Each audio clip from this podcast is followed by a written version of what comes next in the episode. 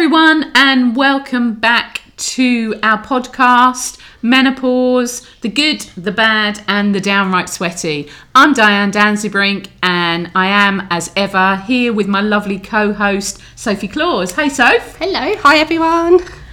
So today we're going to talk about menopause and what is it. We thought we'd go back to basics, um, especially if you're starting out on your journey um, and just wanting to know more about um, why it happens, when it happens, and how it's diagnosed. Diane will be doing most of this because she is the expert and I am not. So, Diane. But fast becoming an expert.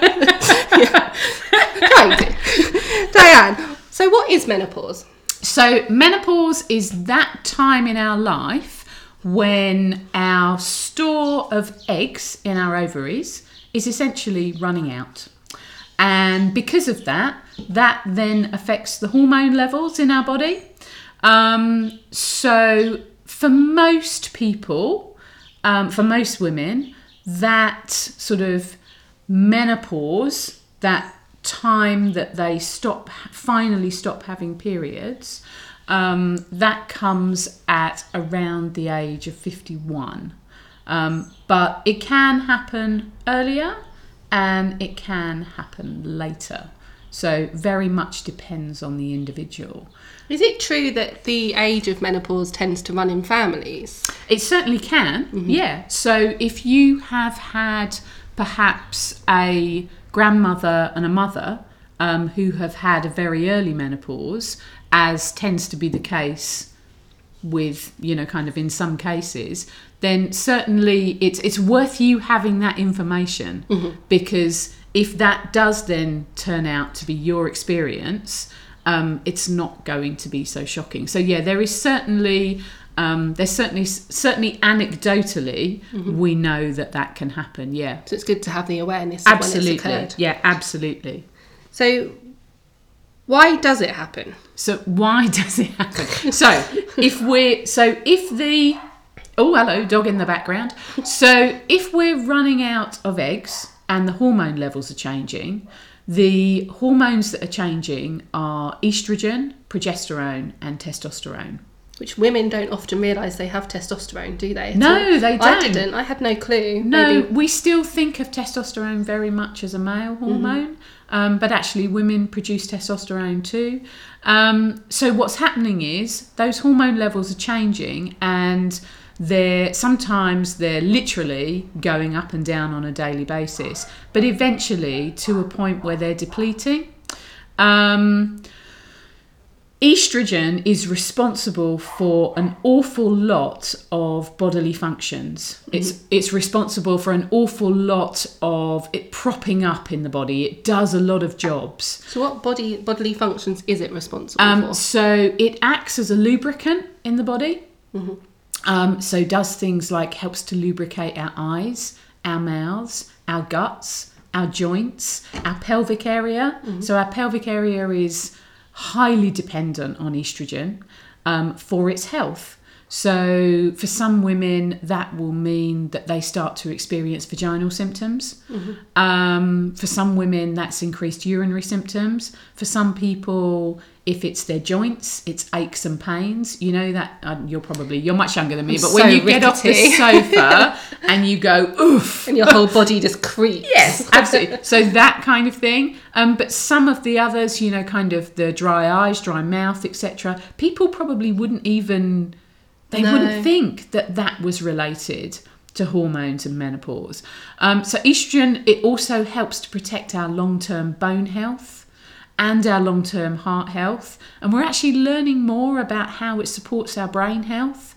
Um, so there are literally you know if you google menopause symptoms and dear listeners we urge you not to. Because you'll come up with anything from lists of kind of 30 to 60 Wow. but the thing is, we've got estrogen receptors literally all the way throughout the body.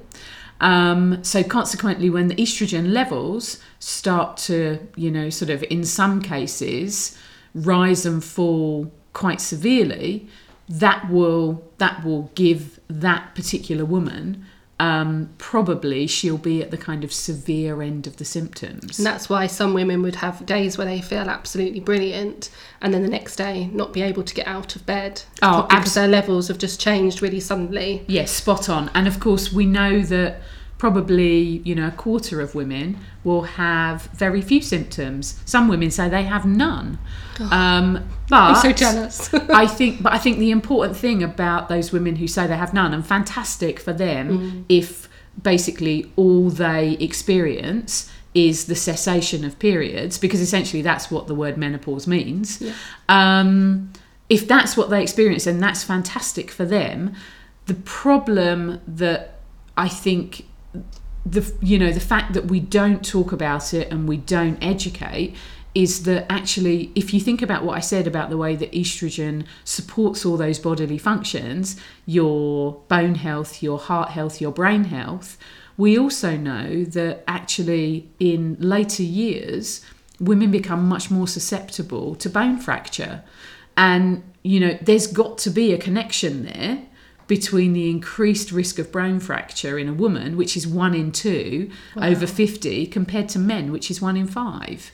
Um, we also know that heart disease in women increases, particularly over the age of 60.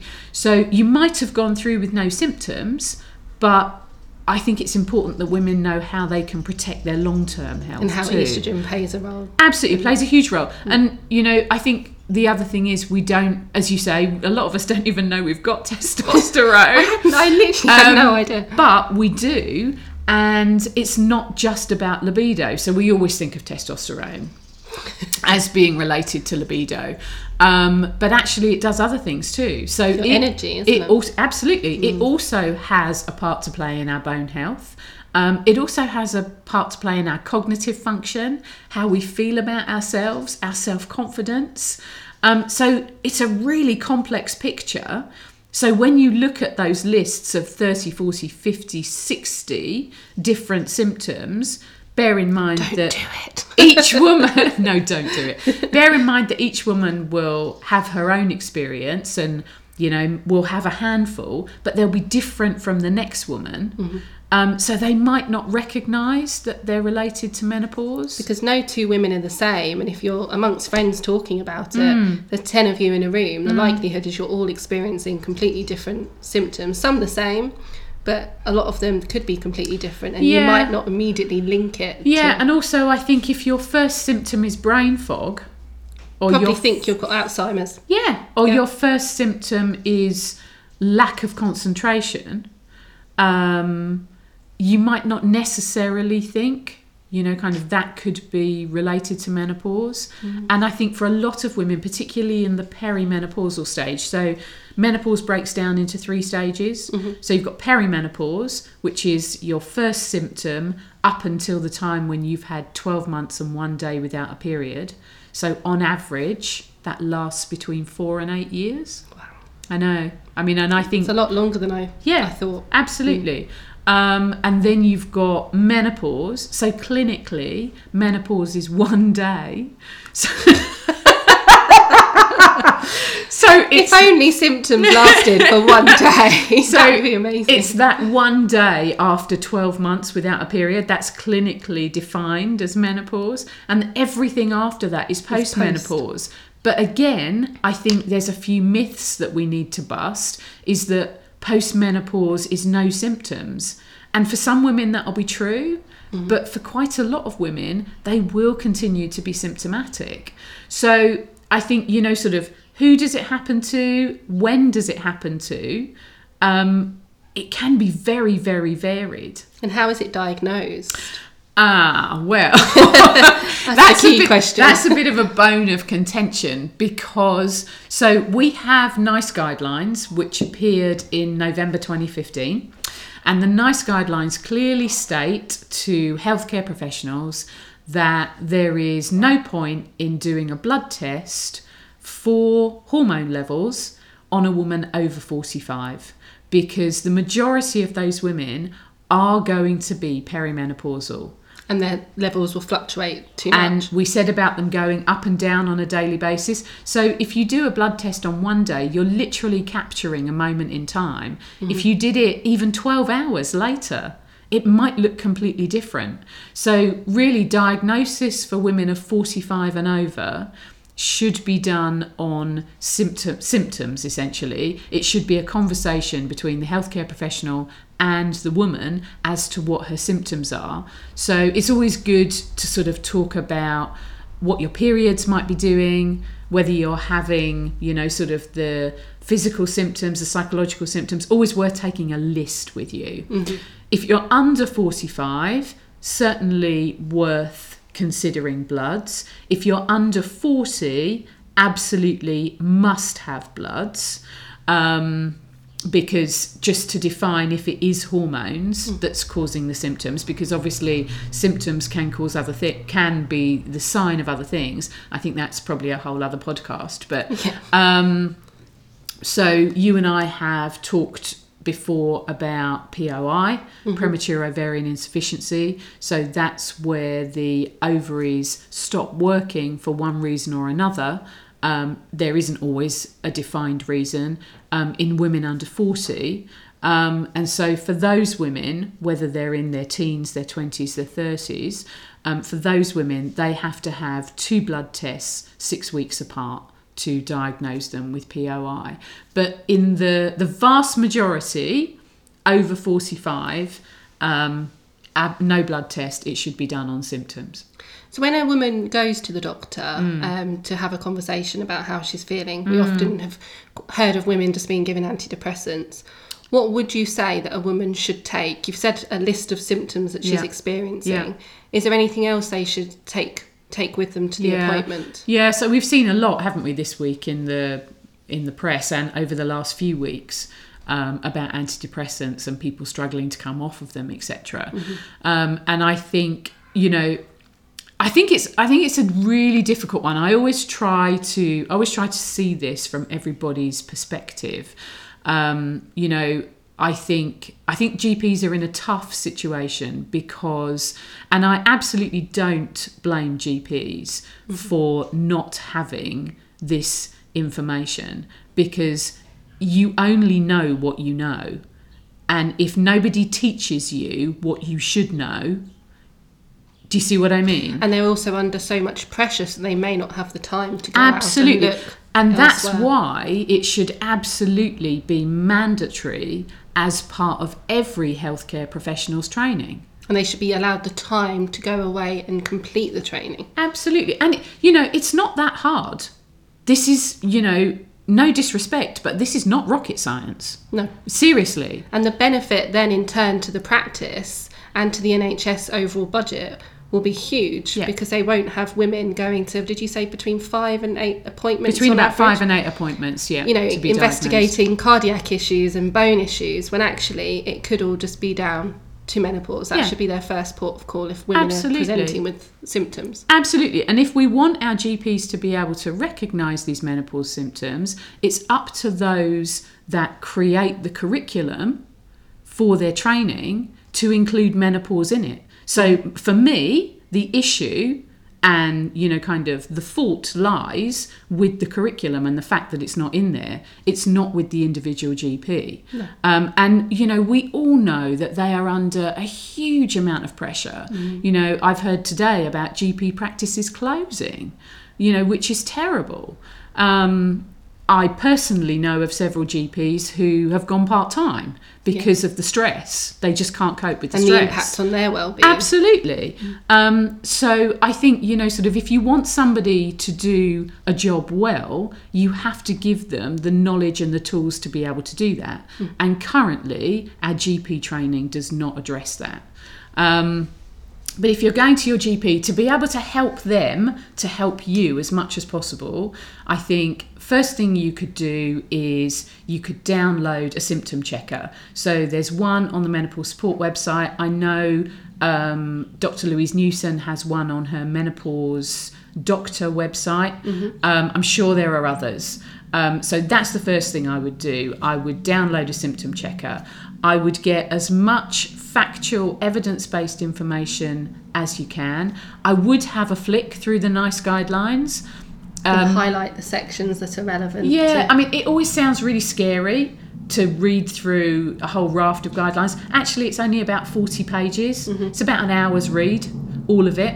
Part of it's just for patients. I, I when I went along, I took a copy for my uh, surgery. Did you? I did. Yay I for you! I'm so I didn't want to be seen as patronising, No. Hmm. but I actually thought, well, I've read through this, and this is what I, I want them to see. Yeah. So I left a copy with them. Brilliant. That's fa- how was it received? Out of interest. Really well. Hmm. Because one of the books that my um, GP had been looking at was from 1997. Ah, yeah. So I, th- I think it, it was well received. Okay, and that's that's a big issue because things have moved on. I mean, menopause hasn't changed, but menopause treatment And all the options and available. Mm. management absolutely has changed massively. So I would say your symptom checker definitely, NICE guidelines definitely, a list. Take a list of your symptoms. If you've got enough time, or you can remember, or you've used an online tracker, or you put it on your calendar, take your cycles along with you. What's been going on with your cycles? Mm-hmm. Whether they've been heavier, lighter, shorter, more intermittent, etc. Always good. And the other thing that I would say is, you know, if you're if you're feeling nervous about the appointment, you know, take a buddy, take an appointment buddy. Take either your partner, your best friend, your mum, your whoever, somebody that you trust that another pair of ears. yeah, that's just kind of there to sort of back you up. I would say, you know, kind of all those things are useful. You can find a lot of um, information on the British Menopause Society page, can't you? They've got downloadable sheets that Mm. Yeah. talk about. oh, sorry, Dog's barking. that was Kevin the dog. Kevin's jumping to say in. hello. He needs to be part of this. So um, you can download sheets from the um, British Menopau- Menopause Society, and also, um, as Diane said, on menopausesupport.co.uk. Yeah, Um, menop- um, on the British Menopause Society, there's a patient arm of it called Women's Health Concern, Mm-hmm. um, which they've kind of written stuff for us as patients. It's fact which is- sheets, isn't it? Yeah, which is really useful. Um, They've also got a really good one about HRT and risks with all the statistics on the MWHC. Yeah, And if you do go armed with all this information, it, just shows that you've done your homework and that you're ready to be taken seriously Yeah. and that you want to make an informed dis- choice Yeah, and have an open discussion about kind of what's available to you. Yeah, and I think if you know that you're 47 and you're having symptoms and you don't need a blood test, I think if your doctor says, "Oh, well, we'll run a blood test," you can have the conversation. Oh, well, I didn't think that, you know, I didn't think they were appropriate. And I think, you know, we also have to think about the cost of all this. You know, approximately 10 just under 10 million pounds is wasted every year in the UK on running blood tests for women over 45. Jeez. Which is unne- completely unnecessary. Well, that ten million pounds could go into treatment or diagnoses elsewhere, couldn't it? Mm. So you know, I again, I think you know That you could and go into menopause training. yes, but you know, you and I talk about this all the time. You know, common sense approach. I think that's exactly what it is. That's an easy way to to save ten million pounds. I think you definitely have to self advocate for your care, don't you? And, and I think you know, sort of, there are there are definitely there are some practices where there are menopause, not necessarily menopause specialists, but doctors who take a special interest in in menopause, or it might be the practice nurse who takes a special interest. So when you're making your appointment, always ask: um, Is there somebody in the practice? Um, and I think the thing is, it's, it's about approach, isn't it? You know, sort of. I think in the NICE guidelines it says you know sort of that it should be a conversation it should be joint decision making so i think you know we've moved very much away from this idea that the doctor knows everything the patient knows nothing you know every person not just every woman but as individuals we know our own bodies we know our own minds. We know when they're working well and we know when something's wrong.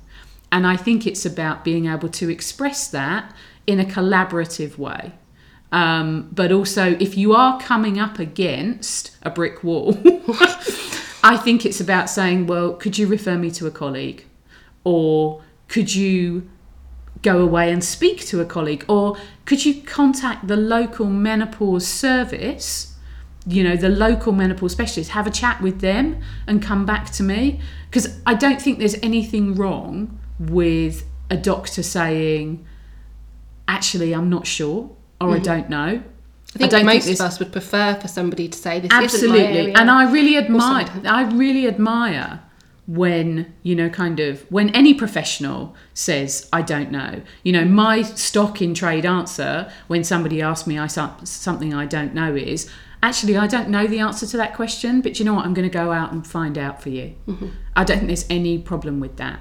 Um, and there's nothing wrong also with asking your GP. I would, if you could see somebody else absolutely being referred. There's, No, You're not going to offend anybody by asking. No, no, not at all. So, you know, I think there are lots of things we can do for ourselves as individuals, um, but it does very much depend on the knowledge base of the person that you're seeing. Yeah. Definitely. So I think that's us. Is that a good start to our Let us know if you'd like us menopause to- journey? We have lots of topics. I think we've got a list here of about 25 different things that we'd like to cover off across our podcasts. But if there's anything in particular, you, particular you'd like to hear from us, then obviously um, just drop us a line on hello menopause podcast at hotmail.com or you can contact us on our Instagram page. Um, just a note on that, that we, we're not going to advertise anything on our pages. No, absolutely not. Even if we've used your products and think they're great, it's just something that both Yeah. Diane and I have agreed that we this is just purely us discussing everything and anything about menopause, um, and we just don't want to endorse anything. Yeah, absolutely. I, I think, you know, sort of it's nice to have somewhere where that isn't part of it. Definitely, I agree. But I hope you all have a great week And we'll be back next time. Thank you for listening. and see you soon. Bye. Bye.